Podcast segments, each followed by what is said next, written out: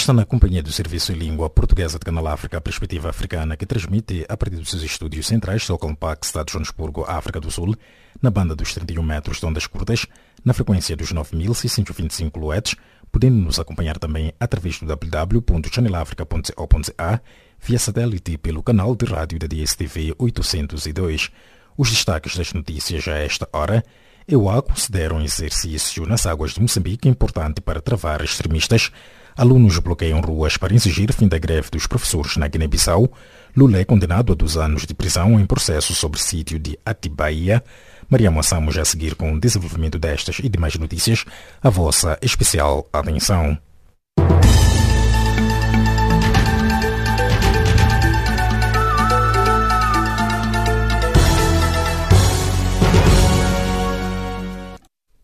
Saudações. O encarregado de negócios da Embaixada dos Estados Unidos em Maputo, Brian Hunt, considerou nesta quinta-feira que o exército militar naval, que hoje terminou na costa oriental africana, envolvendo Moçambique, foi importante para ajudar a travar o financiamento de atividades extremistas. Brian Hunt falava nesta quinta-feira em Maputo em representação da missão diplomática norte-americana na cerimónia de encerramento do exercício C A T-L A S Express dois mil e dezanove, que decorreu desde vinte e nove de janeiro. Enquanto isso, os presidentes dos conselhos autárquicos eleitos nas quintas eleições autárquicas moçambicanas, que decorreram no passado dia dez de outubro, tomam posse nesta quinta-feira em todo o país. As cerimônias de investidura vão decorrer nas cinquenta e três autarquias do país, segundo uma deliberação de vinte e dois de janeiro do Conselho de Ministros moçambicano. A tomada de posse em fevereiro resulta de uma revisão pontual da lei que impunha que os autarcas eleitos nas eleições deviam tomar posse quinze dias antes a validação e proclamação dos resultados do escrutínio pelo Conselho Constitucional. Alunos das escolas públicas ocuparam nesta quinta-feira as principais avenidas da capital da Guiné-Bissau para exigir o fim da greve dos professores, que mantém um braço de ferro com o governo quanto ao pagamento de salários em atraso. Francisco da Silva, jovem aluno do Liceu Agostinho Neto, disse que os estudantes decidiram bloquear as estradas de Bissau para demonstrar o seu desagrado com as sucessivas greves dos professores. Um porta-voz dos sindicatos dos professores, Bugoma Sanhá, admitiu a possibilidade de o ano letivo ter que ser anulado pelo governo, a quem acusa de insensatez. O novo balanço dá conta de que há pelo menos cinco mortos em sequência do temporal que atingiu o Rio de Janeiro na noite de quarta-feira.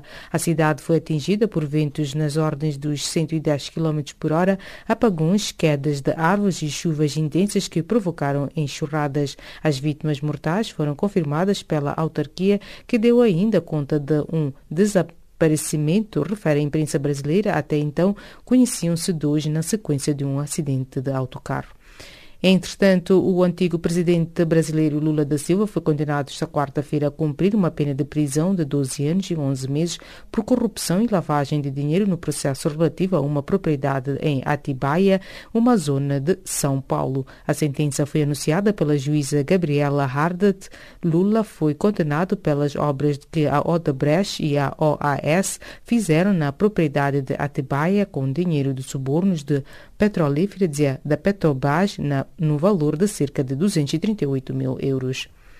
Um acordo de paz entre o poder da República Centro-Africana e os grupos armados que controlam a maioria do território foi nesta quinta-feira assinado em Bangui, depois de ter sido rubricado na véspera em Khartoum. Cerimônia da assinatura que relança a esperança do fim de um conflito que devasta o país desde dois mil e treze decorreu nas instalações da presidência.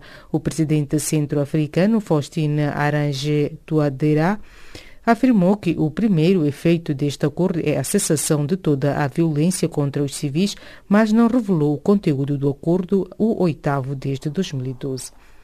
Os números de mortos devido ao vírus ébola na República Democrática do Congo subiu para quatrocentos e sessenta e cinco até segunda-feira, enquanto se diagnosticaram setecentos e oitenta e oito casos de contágio, indicou nesta quinta-feira a Organização Mundial da Saúde. Relativamente ao anterior registro de trinta de janeiro, ocorreram mais de vinte e cinco mortes e, a equipas, e as equipas da O M S, do Ministério da Saúde da R D C e organizações não governamentais diagnosticaram laboratoriamente quarenta e cinco casos de contaminação. O ministro senegalês do Interior, Ali Nguile Ndiaye minimizou esta quarta-feira em Dakar as ameaças do ex-presidente Abdoulaye Wade de impedir a realização das eleições presidenciais a vinte e quatro de fevereiro corrente. Numa declaração formulada a partir de Versailles, em França, o ex-chefe de Estado senegalês criticou o regime de presidente Macky Sall e ameaçou impedir a realização do escrutínio. E desta colocamos ponto final às notícias de política. Fique já a seguir com Milton Malulek na página do Caleidoscópio.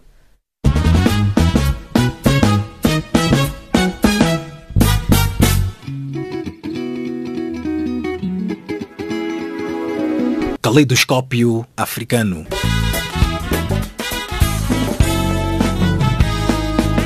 O som da África para o mundo.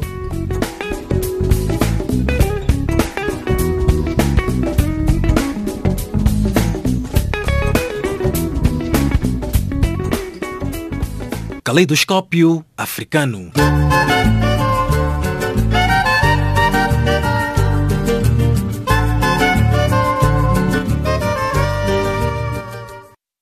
Calorosas saudações e bem-vindos à nossa página do Caleidoscópio.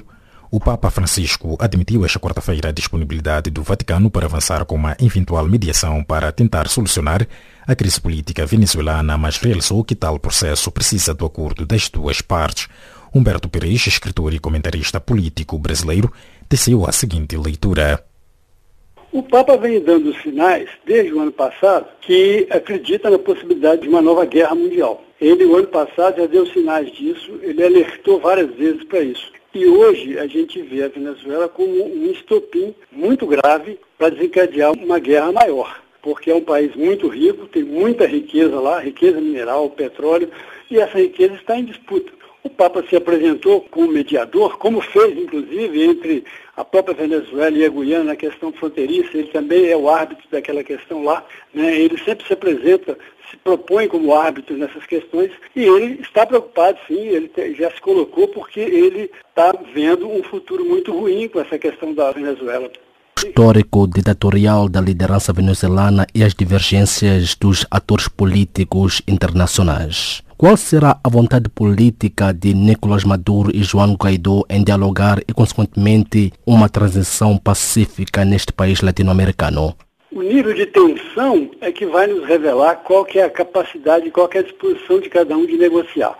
Eles foram levando as coisas a um nível de tensão tão alto, tão alto, que eu acho que eles chegaram num ponto que agora é o seguinte, ou vai ser guerra civil ou a gente senta e conversa rápido, porque a coisa toma rumos diferentes. O Guaidó, ontem, ele manifestou de uma forma mais tranquila. Ele estava bem radical, bem radical, mas eu creio que é em função do pronunciamento do Donald Trump. O Donald Trump havia apoiado ele, mas no discurso com o Congresso americano em que é a liberação de verbas, ele não citou a Venezuela. Então, isso pode ter sido um sinal para o Guaidó que ele deve dialogar. Então, a gente não sabe ao certo qual é o nível de tensão interna lá na Venezuela, porque ninguém quer ir lá verificar isso em loco, né? Mas o nível de tensão deve estar muito alto. A gente tem visto por aqui imagens de movimentação de tropas na Colômbia, de tropas americanas. Quer dizer, parece que há sim uma preparação para a guerra, mas os dois lados ainda não avaliaram com clareza o tamanho disso. Eu creio que pode sim, dentro de uns quinze, vinte dias, a gente ter um sinal de diálogo naquela região, que seria o melhor para todos nós, né? Porque já estamos vivendo uma crise econômica sem precedentes em toda a região. Uma guerra só arrasta a economia para um buraco sem fundo. Então, nossa esperança, expectativa, é que haja o diálogo. E esse pronunciamento do Papa vem muito em boa hora para tentar dar uma acalmada nos ânimos por lá. E perante esse nível de expectativa e também a crise econômica que afeta o povo venezuelano, qual é o risco ou qual é a possibilidade de uma guerra civil naquele país? A gente acompanha muito de perto e as informações que a gente tem aqui são o que vem da fronteira das pessoas que são passadas. O país está um pouco fechado, as informações são sempre veiculadas no interesse de cada lado, né? Uma informação mais direta, mais de dentro, a gente não tem. Então, a nossa expectativa, pela quantidade de gente que estava saindo da Venezuela e entrando no Brasil, naquele sentido mesmo do refúgio, buscando um espaço, e de repente diminuiu esse volume de gente. Então, a maneira da gente medir essa tensão é pela quantidade de gente que quer sair do país, né? Então, para nós que fazemos fronteira, a gente avalia muito em cima disso. Ultimamente, diminuiu esse fluxo de pessoas em direção ao Brasil. Então, pode ser que tenha acalmado umas coisas um pouco lá internamente da Venezuela.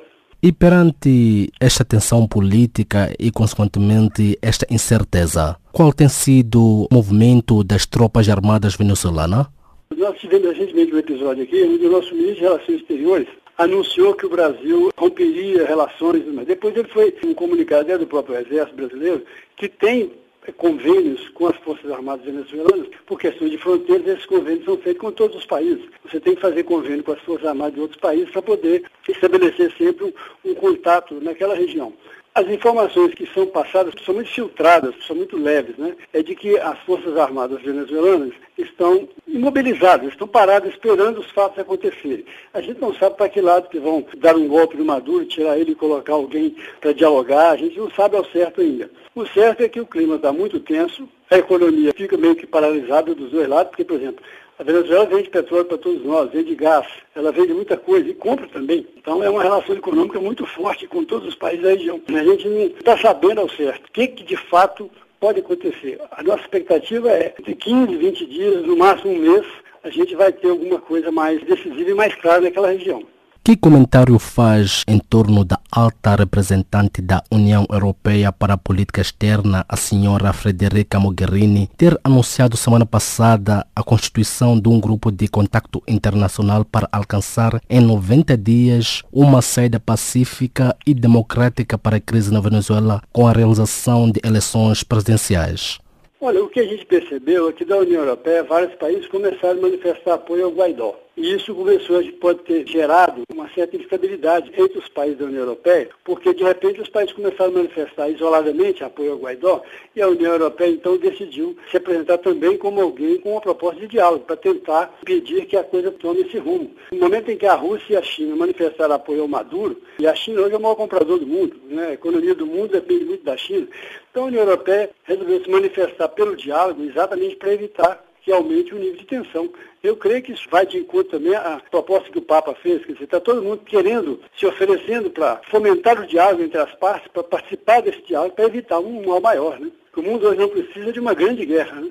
Poderá dizer aos ouvintes de Canal África qual tem sido o impacto econômico para o povo venezuelano nesta recorrente crise política e humanitária? O que a gente tem percebido é que aumenta muito a crise humanitária, aumenta muito a fome, porque a partir do momento que todo o esforço das autoridades fica naquele clima tenso, muita coisa é deixada de lado, muita coisa não se atende, não se resolve, né? Nós sabemos que o ensino, a educação está paralisada lá, a compra de bens e serviços, de alimentos de outros países está tendo problema para chegar até lá, com o boicote americano, com o cerco que se faz. Então a crise humanitária ela se aprofunda, ela vai ficar bem mais grave na questão do alimento, da saúde. A gente vê isso pela nossa fronteira, pela maneira como as pessoas chegam lá, estão chegando bastante famintas, a situação está ficando bastante complicada. Análise de Humberto Perez, escritor e comentarista político brasileiro, falando-vos a partir da cidade do Belo Horizonte.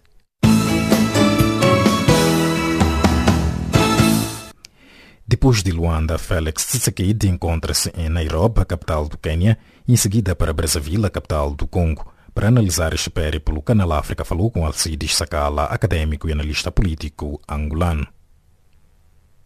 Bom, nosso entendimento é de que o presidente Félix procura, junto da comunidade internacional sul-africana, algum reforço, portanto, do seu poder, que é muito frágil, porque ele sai de umas eleições muito controversas. Ele, de facto, está numa situação muito delicada no Congo, enquanto presidente que está a dirigir agora o país.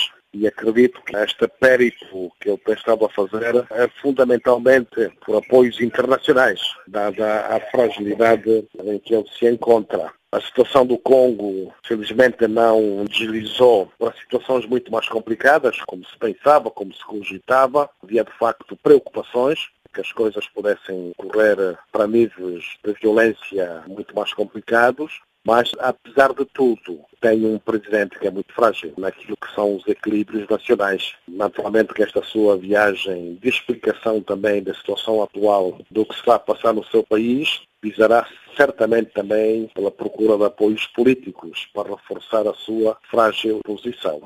Pois bem, doutor, com a cimeira da União Africana, U A, marcada para meados de fevereiro e levando em conta as últimas eleições bastante contestadas pela oposição e também pela Igreja Católica Congolesa, no teu ver, qual será a importância desta plataforma para cimentar a sua liderança neste país africano?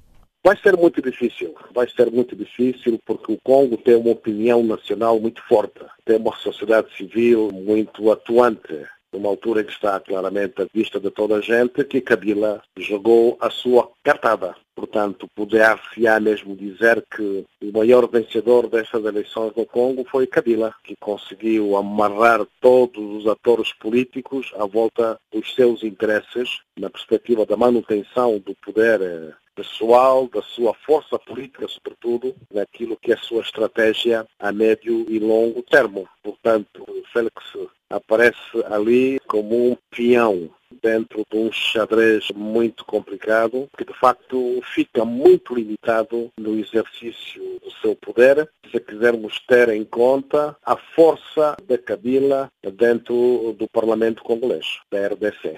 Portanto, ainda vai correr muita tinta nos próximos tempos.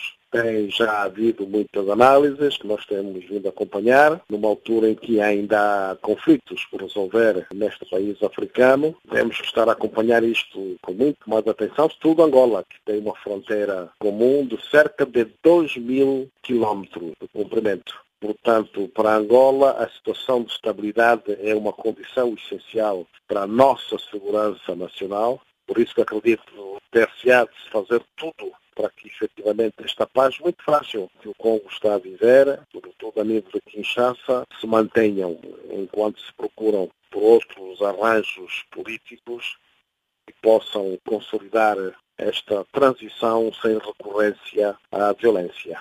E perante essa aparente fraqueza do atual líder congolês, qual espera ser o papel da oposição, concretamente Martin Fayulo? Penso que o Fayulo é uma pessoa decidida, né? Uma pessoa decidida, pelo menos pela posição que ele tem vindo a assumir nestes últimos tempos. E depois tem ele, tem atrás de si figuras importantes, como o Katumbi, o Jean-Pierre Bemba, que são outros dinossauros da política congolesa. Estes não se pronunciaram até agora, pelo menos não tem havido declarações próximas dos círculos das respectivas lideranças, mas são personalidades que têm uma grande influência, portanto, na própria República Democrática do Congo. Vamos ver como é que vai evoluir o processo. Haverá certamente também alguma expectativa à volta desta reunião da União Africana, daqui Kagame é presidente. Kagame também tem interesses geoestratégicos importantes nesta região, da África Central, sobretudo. Portanto, estão aqui em jogo muitos interesses, muitas situações. No importante, no essencial, não se devia resvalar para ambientes piores.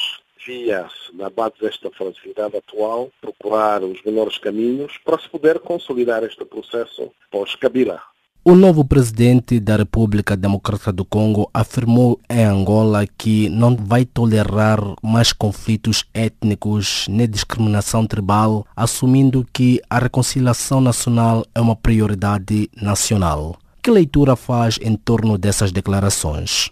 São oportunas, se ele tivesse a capacidade de se poder avançar neste sentido. Tem ainda conflitos no Nordeste do seu próprio país. É uma declaração que tem uma importância grande do ponto de vista da intencionalidade política. Agora, entre o pensar e o querer e a prática, para um país que sai de um processo eleitoral muito contestado, portanto, esta questão ganha contornos mais difíceis. Daí a importância da comunidade internacional para ajudar o Congo a fazer-se mesmo tudo, priorizando o diálogo para que não se resvale para situações menos boas. Portanto, como eu dizia, é tudo agora uma questão de tempo. Palavras de Alcides Sakala, académico e analista político angolano, debruçando-vos a partir da cidade de Luanda.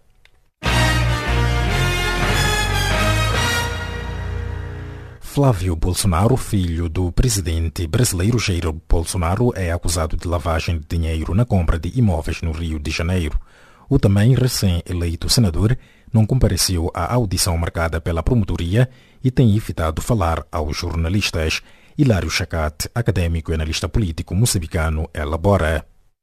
Este cenário cria um ambiente extremamente desagradável para os brasileiros, que na verdade elegeram o Bolsonaro com uma expectativa enorme de que estavam a eleger uma figura que seria, podemos chamar, do pivô do combate à corrupção no Brasil. E há uma percepção de que a corrupção no Brasil está extremamente enraizada, sobretudo dentro daquilo que é o circuito dos tomadores de decisão.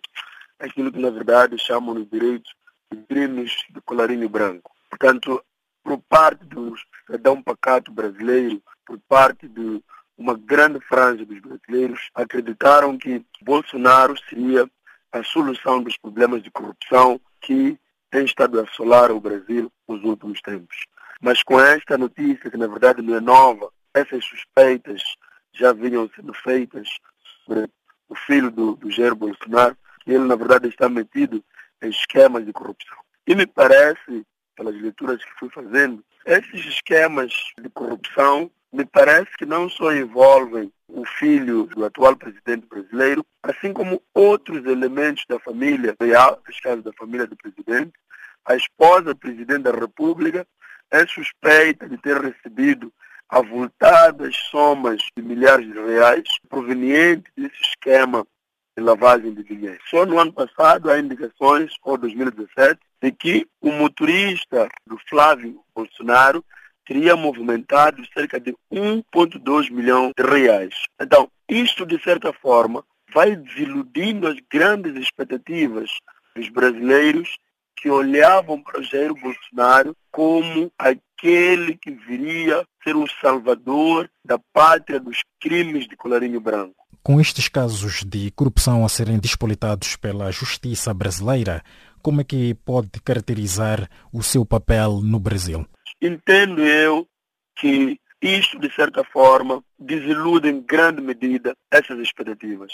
Mas nisso tudo há um cenário, há um dado interessante. É que definitivamente parece-me que o Brasil está a tornar-se num estado onde a separação dos poderes e a independência, sobretudo, dos tribunais, parece um dado adquirido.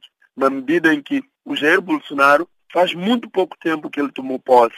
E em muito pouco tempo, os tribunais, a Procuradoria, está neste momento a mover um processo de investigação para tentar esclarecer se, de facto, a família de Bolsonaro, neste caso o presidente brasileiro, assim como o seu filho, estão, de facto, envolvidos em crimes de lavagem de dinheiro. Outra questão que se coloca é o fato de esta poder vir a manchar a imagem do presidente, e só de olhar que ao longo da campanha ele teria dito que iria combater a corrupção usando o exemplo do antigo presidente Luiz Inácio Lula da Silva como exemplo.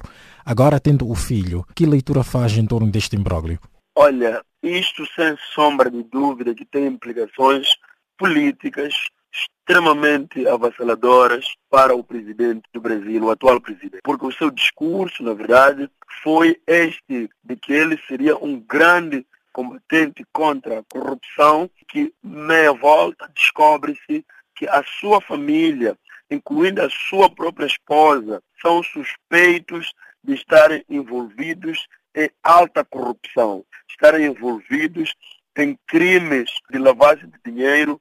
Isso, de certa forma, desacredita o seu discurso. Há aqui uma grande dissonância entre o discurso e aquilo que, neste momento, está a ser vinculado pela mídia. E há aquela máxima de que esposa de César não basta ser, tem que parecer. E um bom exemplo de um chefe de família começa dentro da sua própria casa. E, nesses termos, sabendo-se que o Brasil é um Estado muito caracterizado pelas, pelos movimentos, seitas religiosas, isso de certa forma cria esta percepção de que este senhor não é um bom exemplo dentro da sua própria família, e se não é bom exemplo dentro da sua própria família, não pode ser um bom presidente, não pode ser um bom exemplo, uma grande referência nacional. Então, não há sombra de dúvidas que isso tem implicações extremamente negativas para a figura do presidente, para a família real brasileira, mas também cria uma percepção por parte dos brasileiros de uma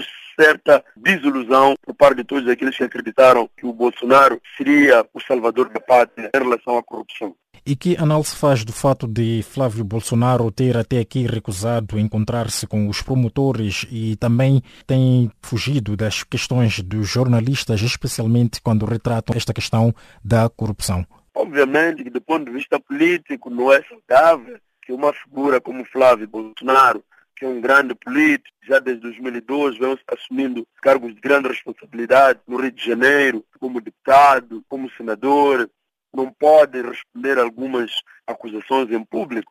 Existem fóruns próprios, onde por meio de advogado dele, em fórum próprio, poderá, caso de facto seja confirmado ou sejam confirmadas as acusações, poderá responder. Ademais, existe o famoso princípio de presunção de inocência, enquanto não se provar que ele está envolvido nesses crimes de lavagem de dinheiro, é preciso presumir que o Flávio Bolsonaro é inocente até que se prove o contrário. Então, penso que é uma atitude inteligente, é uma atitude de um grande político. Olha só, o pai, quando tentou reagir em público em relação a essas acusações, foi bastante infeliz. Então, para evitar essas gralhas, é preciso evitar fazer qualquer tipo de pronunciamento em relação a esse tipo de acusações. Penso que é uma atitude extremamente inteligente, tem que esperar o processo, seguir os trâmites legais, tem que esperar o tempo passar para que, oportunamente, de facto, quando não tiver nenhuma saída, possa dar o seu pronunciamento em relação a essas acusações. Palavras de... Dizíamos palavras de Hilário Chacate, académico e analista político moçambicano, que vos falou de Maputo.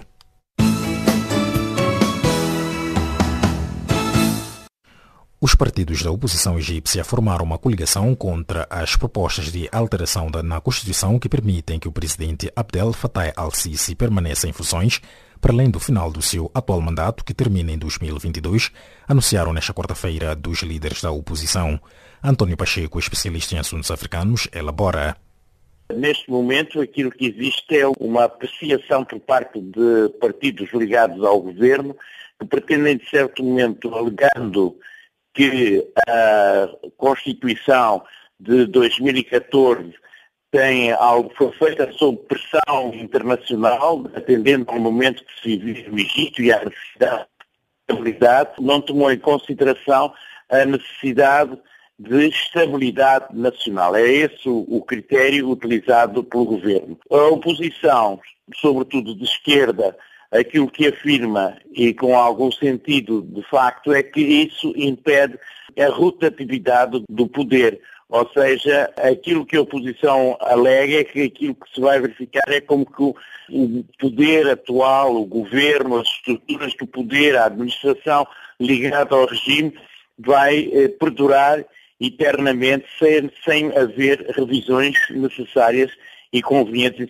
É aqui o debate. Agora, claro que a oposição eh, representada no Parlamento é fraca e não poderá, obviamente, impedir que a revisão se faça. Esta atual Constituição, isto não pode vir a paralisar os esforços do progresso, isto no país? Agora, aquilo que se propõe é que o regime percebeu que é necessário mudar não só a questão, em termos de estabilidade, a questão da presidência, a manutenção de mais mandatos do presidente, o alargamento, inclusivamente, do atual mandato, mesmo aumentando o período de, da presidência, do mesmo atual, sem mesmo sem, sem entrar em, em revisão mesmo constitucional, o, o atual mandato, aquilo que se pretende, que o, que o partido do governo e as forças do governo pretendem, é mesmo assim permitir o alargamento do mandato do presidente, que consideram razoavelmente curto.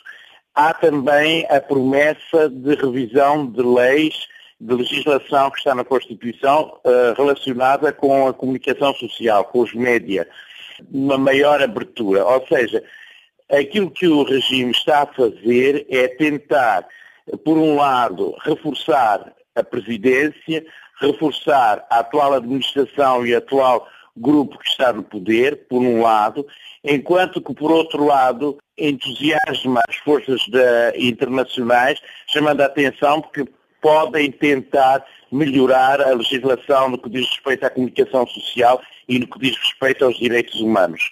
Portanto, a oposição, mesmo assim, ficará eh, enfraquecida, eh, além de ter uma pouca representação no Parlamento, está, eh, obviamente, também perante este dilema. Por um lado, querem, o governo quer reforçar o poder presidencial, mas, por outro lado, também quer atribuir maiores liberdades, o que satisfaz certos setores da comunidade internacional. Qual é a legitimidade de, da alteração deste processo? Aquilo que é necessário, uma reforma deste género, e mesmo a oposição alega isso, tem que ir a referendo. Não pode ser só através do Parlamento, através do Parlamento atual e dos poderes do Parlamento atual, e aí põe bem a questão, a legitimidade, ou seja, não, o Parlamento atual precisará, se forem aprovadas estas medidas, precisará depois da via referendária para, de certo modo, confirmar que é essa a vontade popular. E aí, obviamente, que é, sem este, sem colocar a hipótese do referendo, eh, criará, obviamente, uma ideia de ilegitimidade, porque o atual eh, Parlamento não foi constituído tendo em vista este tipo de reformas. Sabemos que os partidos estes da oposição são demasiado fracos para desafiar estas alterações. Como é que os partidos da oposição podem conseguir desafiar isto? Podem conseguir através de várias formas. Uma delas é através de manifestações, de promoção de várias iniciativas de protesto, não só na rua, mas através de colóquios, de debates na universidade e depois também de intervenções no, nos fóruns internacionais. E aí eh, a oposição poderá, se de facto for constituída por figuras que não estejam muito ligadas aos, aos radicalismos eh, que existem, mesmo no Egito e no Parlamento do Egito, aos radicalismos extremistas muçulmanos, poderão obter alguma força através de apoios internacionais e através, como digo, de colóquios, de, de protestos, de manifestações. Através do Parlamento não vão, não vão conseguir grande coisa, porque de facto são minoritários, como referiu, são minoritários e podem manifestar a sua oposição só. Eu julgo que são neste momento cerca de trinta deputados ou uma coisa assim, não poderão ir fazer grande moça à vontade do governo. Agora, a legitimidade, como referiu, e isso sim fica em causa, se eles não uh, assumirem que é necessário fazer um referendo para estas reformas serem consolidadas através de apoio popular. Acha que o presidente Al-Sisi levou o Egito mais profundamente ao autoritarismo do que o ex este uh, Hosni Mubarak? Eu julgo que o problema está em repetir, mas digamos que a única característica nova, a aparente austeridade do, do, do presidente e da figura da família presidencial, enquanto que o grande problema de Mubarak era, de facto, o enriquecimento ilícito de todo uma, um grupo de pessoas que estavam próximas. Al-Sisi parece que tem esta... Embora, como digo, não, não altere muito em termos políticos do, do autoritarismo que caracterizava Mubarak, aquilo que parece é que é, é em torno dele existe, de facto, uma maior austeridade e uma maior seriedade. Não há acusações de corrupção tão generalizada como havia no tempo do Mubarak. Palavras de António Pacheco, especialista em assuntos africanos, falando ao Canal África a partir de Lisboa. Agora sim, tempo para a recapitulação das notícias de política na voz de Maria Assamo.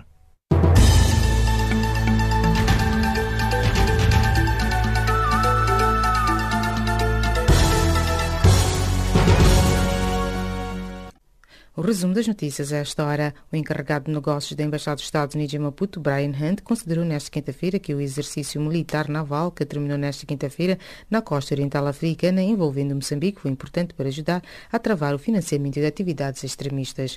Os presidentes dos conselhos autárquicos eleitos nas quintas eleições autárquicas moçambicanas, que decorreram no passado dia dez de outubro, tomam posse nesta quinta-feira.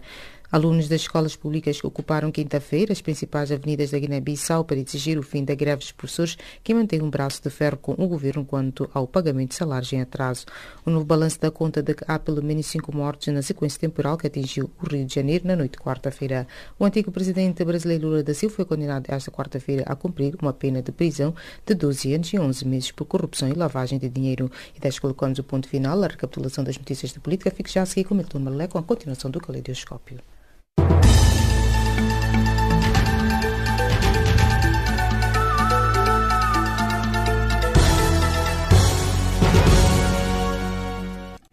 Um grupo de advogados que forma a Frente Nacional de Luta contra a Corrupção acusa o Procurador-Geral da República e o Presidente da República de proteger magistrados corruptos e de perseguir os advogados que denunciarem crime criminosa e que se instalou no Ministério Público guineense. Casimiro Cajucan reporta.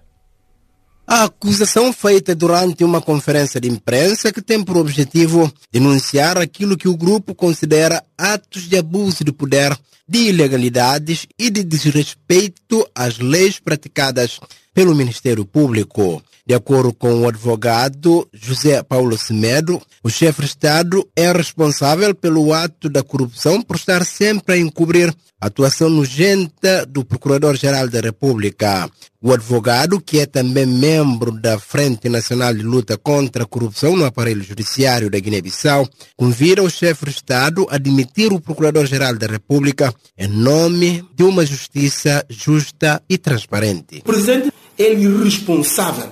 Ele está deixando de ser responsável para atos e omissões de Bacari, hora que demitiu para dia de atos ou de omissões. Para dia, ele que pula para fazer trabalho de perseguição de criminoso. Se passar tempo tudo, o presidente está obedece e cala a boca. E por que não fazer agenda também? E porque está muito bem. Coisas tudo casa no outro. Siga a casa no outro, para tirar ou para queixar de nós. Por seu turno, o coordenador da Frente Nacional de Luta contra a Corrupção no Aparelho Judiciário guineense, Fernando Gomes, acusou o Procurador-Geral da República, Bacar Biai, de não estar a fazer nada sério na luta contra a corrupção. Pelo contrário, está a promover a corrupção no Ministério Público. Fernando Gomes convidou, por outro lado, Bacar Biai, Procurador-Geral da República, a um debate público para esclarecer o assunto de corrupção no Ministério Público aos cidadãos nacionais e internacionais de uma vez por todas. Acrescentou ainda que, se o Procurador-Geral da República é um lutador contra a corrupção, então que aceite o convite. Uma organização criminosa instalada dentro do Ministério Público e apadrinhada, provavelmente, para ser chefe máximo, e Bacari está interessado em lutar contra a corrupção. Todo esse discurso é que está passa de fantochada. Não desafia Bacari, para não há conversa sobre esse caso, como eu falei de hoje em dia, e sobre outros casos. Não desafia.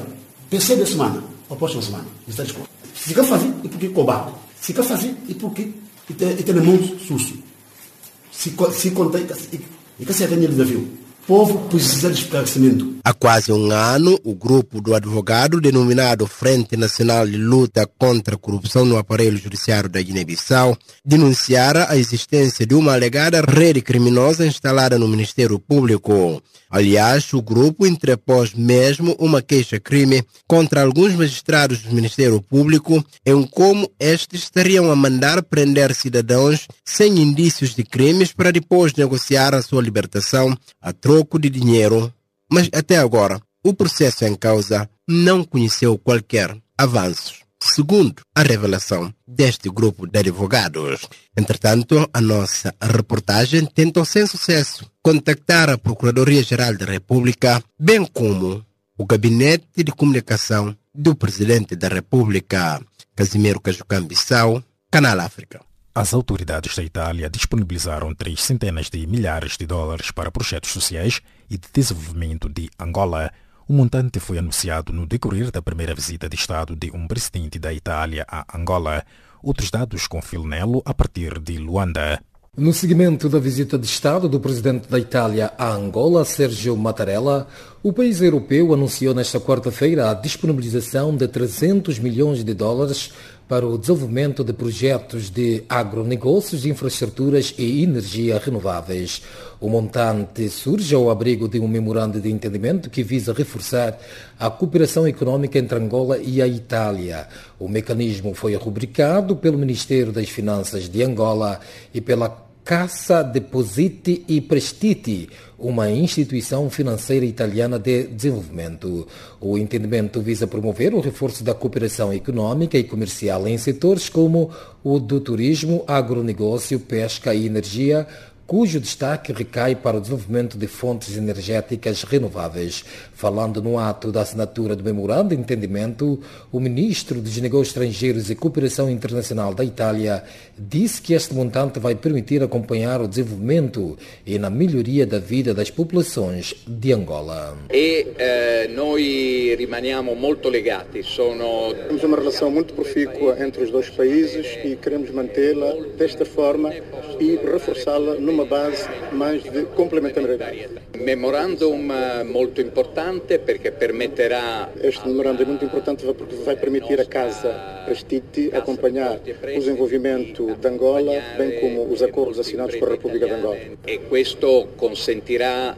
Isto vai permitir também um, uma relação muito profícua e estreita entre Angola e a Itália e vai permitir que se façam relatórios permanentes para um melhor conhecimento de Angola por parte da Itália, para o benefício quer da Itália, quer da República de Angola. Palavras de Enzo Milanese, ministro dos Negócios Estrangeiros e Cooperação Internacional da Itália. Os doze estadistas deram nota positiva à cooperação bilateral, com ênfase no domínio da segurança marítima, que culminou com a entrega pela Itália de um lote de material de guerra, incluindo helicópteros Augusta, num tempo recorde. Para João Lourenço, presidente de Angola, os investidores italianos são bem-vindos no país. Permita-me, senhor Presidente, destacar a cooperação na área da defesa, com fornecimento a tempo dos helicópteros Augusta pela empresa italiana contratada e o equipamento dos Centros de Coordenação Marítima, estes ainda por executar, como parte do mais amplo projeto Calunga de vigilância marítima e proteção da nossa costa e águas territoriais. Considero que a visita de Vossa Excelência representa uma grande oportunidade para que abordemos com a franqueza que é habitual entre nós a melhor forma de impulsionarmos com sentido prático todas as iniciativas que visam tornar a cooperação cada vez mais ampla e diversificada. Gostaria, sim, de pedir a Vossa Excelência que usasse o seu prestígio e influência para sensibilizar os investidores italianos no sentido de encararem sem hesitação as inúmeras oportunidades que o mercado angolano oferece e das quais podem colher grandes benefícios. Por sua vez, o chefe de Estado italiano realçou a aposta do presidente angolano para o desenvolvimento dos jovens e no fortalecimento das instituições democráticas, que está a criar um melhor ambiente para a realização de negócios. O nosso encontro cordial e frutuoso, e espero desde já que se possa repetir em Roma, onde tive imenso prazer de convidar o presidente, e agradeço desde já ter aceite o meu convite, desde que possa, permitiu-nos constatar o excelente estado das relações existentes entre os nossos países, criando assim as condições para que se possam estender essas relações a novos setores com um potencial extraordinário. Senhor Presidente, Senhor Presidente, eu tive a ocasião de apreender, nas suas próprias palavras, o fermento de um país que está, que procura reforçar a própria coesão social, diversificando e modernizando ao mesmo tempo o setor económico, com a finalidade de oferecer aos jovens angolanos um futuro de prosperidade renovada e acrescida, num contexto de democracia e liberdade, valores esses que partilhamos entre Itália e Angola. Angola e Itália. Tradução das palavras do presidente da Itália, Sérgio Mattarella, ele que hoje deixa Luanda depois de um discurso na Assembleia Nacional ao cabo de três dias de visita oficial. Angola e a Itália registram atualmente trocas comerciais de um vírgula trezentos e quarenta e um mil milhões de dólares, das quais um vírgula um mil milhões correspondem às exportações de Angola para a Itália, maioritariamente em produtos petrolíferos, e trezentos e quarenta e um milhões às exportações de Angola baseadas em máquinas e equipamentos da Itália. Nota a realçar, a Itália foi o primeiro país da Europa Ocidental a reconhecer a independência de Angola no dia dezoito de fevereiro de mil novecentos e setenta e seis. Filnelo, Canal África, Angola.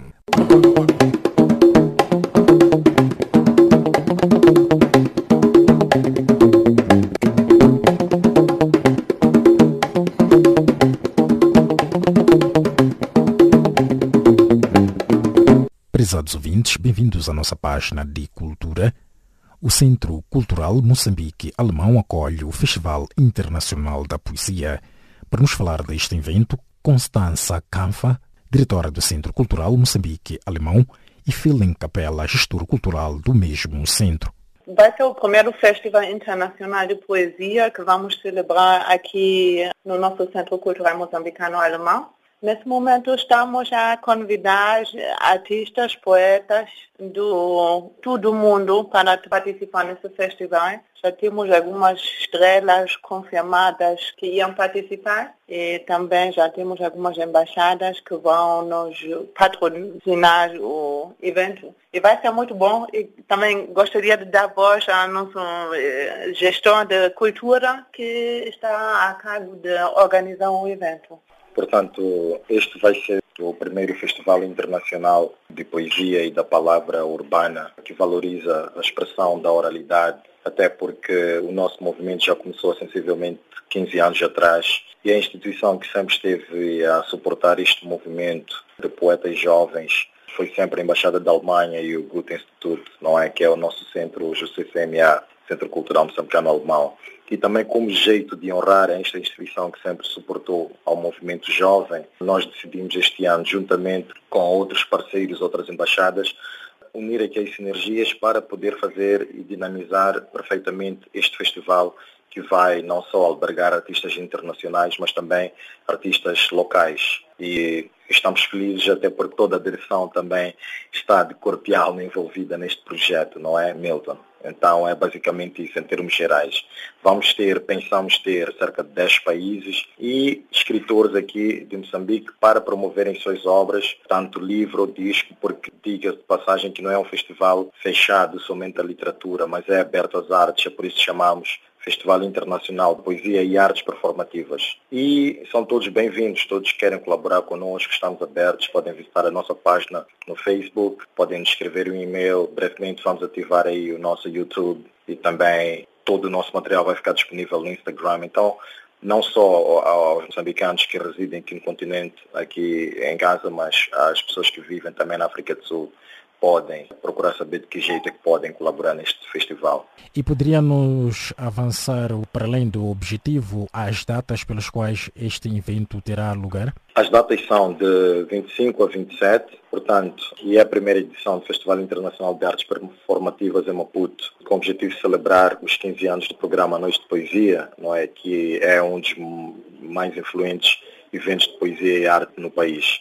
O Festival de Poesia tem como objetivo celebrar a arte da palavra, a expressão da criatividade por via da arte e o intercâmbio entre artistas e os povos, ou seja, vamos pôr em prática esta coisa que nós chamamos de diplomacia cultural, que é juntar os artistas, os escrivãos, os poetas, os oradores das palavras e não só o palco. Agora, o festival vai acontecer em julho e estamos neste momento no âmbito da sua preparação. Senhora Diretora, o que é necessário para que um poeta ou quem queira participar deste evento possa ter a oportunidade de deixar ficar o seu contributo? Essa questão é muito importante porque nós somos um centro muito especial que tem sempre as portas abertas para jovens participarem, para os criativos virem e apresentar as suas ideias. Para participar aqui nesse evento em particular, em princípio, só mandar um e-mail para o endereço cultura arroba c c m a ponto co ponto m z e manifestar o interesse. O assunto seria o Festival Internacional de Poesia e seria bom, mais breve possível, não perder mais tempo de escrever alguma coisa para nós podermos enquadrar e ver como podemos acomodar e o que falta através também do financiamento. É sempre bom quando alguém já tiver um financiamento ou já está prevê uma passagem para Maputo em julho, fica mais fácil para nós porque também não somos um centro que tem um budget muito grande, mas também para quem é muito participar e tem boas ideias, vamos procurar maneiras de facilitar a vinda. Palavras de Constança Canfa, diretora do Centro Cultural Moçambicano Alemão, e Filipe Capela, gestor cultural do mesmo centro, debruçando-se a partir de Maputo. E é desta forma colocamos o ponto final à nossa página cultural. A seguir fica com Mariamo Assamo na resenha econômica.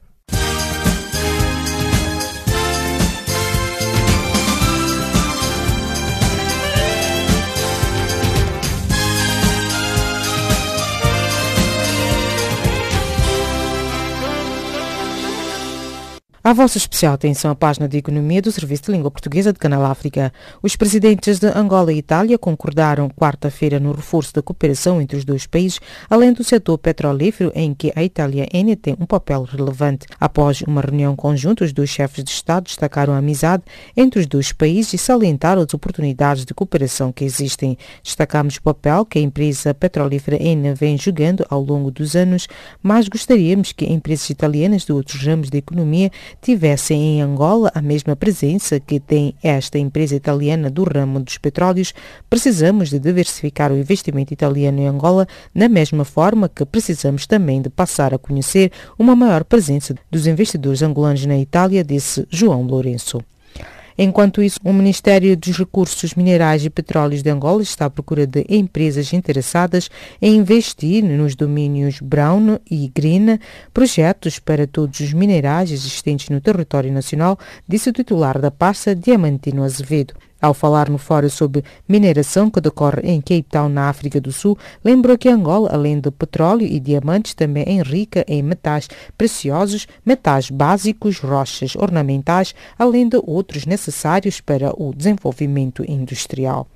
O empresário Jean Bustani, acusado de participar no escândalo das dívidas ocultas de Moçambique, vai aguardar o julgamento na prisão, decidiu o tribunal, negando assim o pedido de prisão domiciliária apresentado pelo arguido libanês.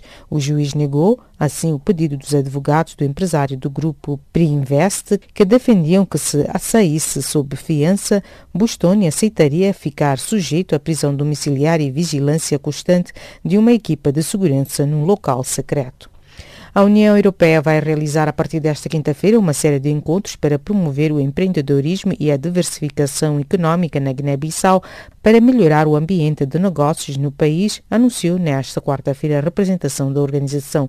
Em comunicado, a representação da União Europeia em Bissau refere que os encontros ocorrem no âmbito da assistência técnica para a implementação da diplomacia económica europeia na Guiné-Bissau para apoiar a melhoria do ambiente de negócios e fornecer condições propícias aos investimentos nacionais e estrangeiros e consequente crescimento inclusivo. Entretanto, o governo da Guiné-Bissau vai poupar mensalmente cerca de quinhentos mil euros em combustível assim que a central elétrica flutuante começar a abastecer a capital do país com eletricidade, disse nesta quarta-feira o ministro da Energia guinense, António Serifo Embaló. Segundo o governante, em termos de poupança é muito grande, considerando que o governo gasta mensalmente cerca de um milhão de euros em gasóleo. Com o início do funcionamento, o governo vai poupar metade desse valor. Em outubro, o governo guineense assinou um acordo de fornecimento de eletricidade à Bissau com a empresa turca Karpowership, através de uma central elétrica flutuante que está estacionada no rio Jeba, ao largo de Bissau.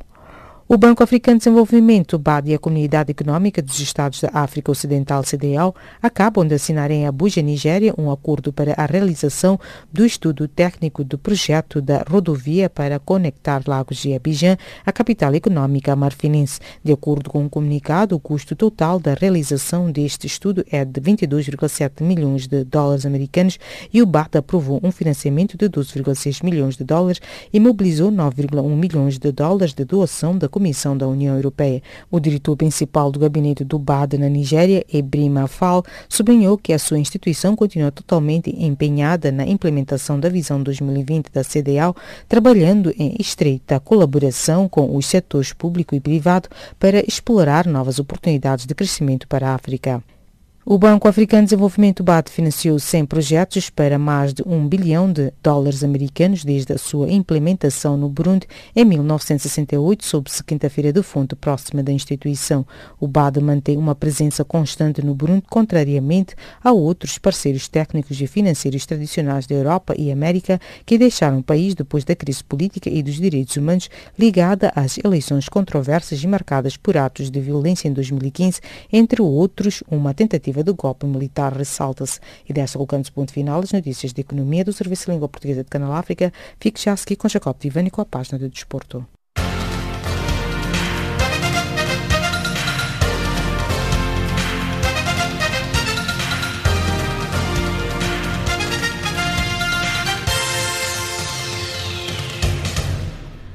Avulsa especial atenção à resenha desportiva do serviço em língua portuguesa de Canal África.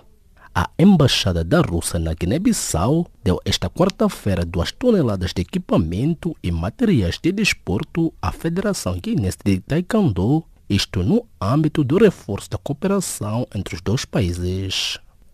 Segundo o embaixador, a Rússia está disponível para apoiar o desenvolvimento desta modalidade olímpica na Guiné-Bissau para que os atletas possam competir nos campeonatos internacionais ao mais alto nível. A cidade do Porto Novo, em Sant'Antão, em Cabo Verde, vai receber nos dias nove e dez de fevereiro a primeira fase do Circuito Nacional de Beach Volley, região norte, com a participação das duplas do primeiro e segundo classificado de Sant'Antão e São Vicente em masculinos e femininos. Segundo o presidente da Federação Cabo-Verdiana de Voleibol, António Rodrigues, este circuito de beach volley enquadra-se no programa de preparação para os primeiros Jogos Africanos de Praia, evento que vai ser disputado de quatorze a vinte e três de junho na Ilha do Sal, Cabo Verde. O presidente da Federação Internacional de Futebol FIFA, o suíço Gianni Infantino, vai continuar no cargo por mais quatro anos, dado ser o único candidato às eleições, confirmou esta quarta-feira o órgão que tutela o futebol mundial. Gianni Infantino, de quarenta e oito anos, foi proposto por cinco das duzentas e onze federações membros da FIFA dentro do prazo estipulado, que terminou na meia-noite desta terça-feira. Os jovens futebolistas internacionais cabo-verdianos sub vinte de futebol, Euclides Andrade e Luís Fernandes, que desertaram da caravana da seleção cabo-verdiana no aeroporto de Lisboa após o amigável com Portugal, já estão de volta ao país. Entretanto, ambos alegam que foram induzidos por empresários para se aventurarem na carreira futebolística em Portugal, mas após esta forte ofensiva da Federação Cabo-Verdiana de Futebol, acabaram por recuar nas suas decisões. A equipa de futebol do Asa, décima segunda classificada do Campeonato Angolano de Futebol Girabola dois mil e dezoito dois mil e dezenove, entrou em greve esta quarta-feira por falta de pagamento de oito meses de salário, segundo confirmou o presidente do clube, Adriano Agostinho. De lembrar que esta não é a primeira vez que este clube histórico do desporto angolano vive problemas financeiros. Nelton Terroso, antigo treinador do Olhanense em Portugal, será o adjunto Diamantino Miranda da Liga Desportiva de Maputo, uma das equipas que vai competir no campeonato de futebol da primeira divisão de Moçambique, Moçambola. O luso-canadiano de trinta e nove anos terá assim a sua primeira experiência no futebol africano, visto que contava com passagens além do Olhanense em Portugal, do Cardiff City dos Países de Gales e Atlético do segundo escalão de Portugal. A Federação Colombiana de Futebol confirmou que Carlos Queiroz será esta quinta-feira apresentado oficialmente como novo selecionador da equipa principal. Carlos Queiroz, antigo selecionador português e campeão mundial sub vinte em mil novecentos e oitenta e nove e mil novecentos e noventa e um, também com a seleção lusa daquele escalão, orientou até o passado mês de janeiro a seleção do Irão, que foi afastado nas meias finais da Taça Asiática, nas quais perdeu frente ao congênero do Catar. Segundo fontes britânicas, o Náutico exige ao Cardiff que pague a transferência de Emiliano Sala, jogador argentino que desapareceu no passado dia vinte e um de janeiro quando viajava da aeronave para o país de Gales. Por seu turno, fonte do Cardiff garante que o clube vai honrar o contrato, mas que vão esperar até que os fatos sejam esclarecidos. E desta, despedimos de mais uma edição da página desportiva do Serviço em Língua Portuguesa de Canal África. Prezados ouvintes, já chegamos ao termo da nossa presente edição. Esta que chegou a cargo de Charles Kumalo, Maria Assamo, Jacob Tivani e Milton Malulek na produção e apresentação, na qual contamos com Riflin Ibrahim na mesa de montagem. Em nome das vasta equipa, os nossos agradecimentos e o novo encontro fica marcado para breve e partimos musicalmente, lembrando que já a seguir estará na companhia do Serviço em Língua Inglesa de Canal África. Boa noite.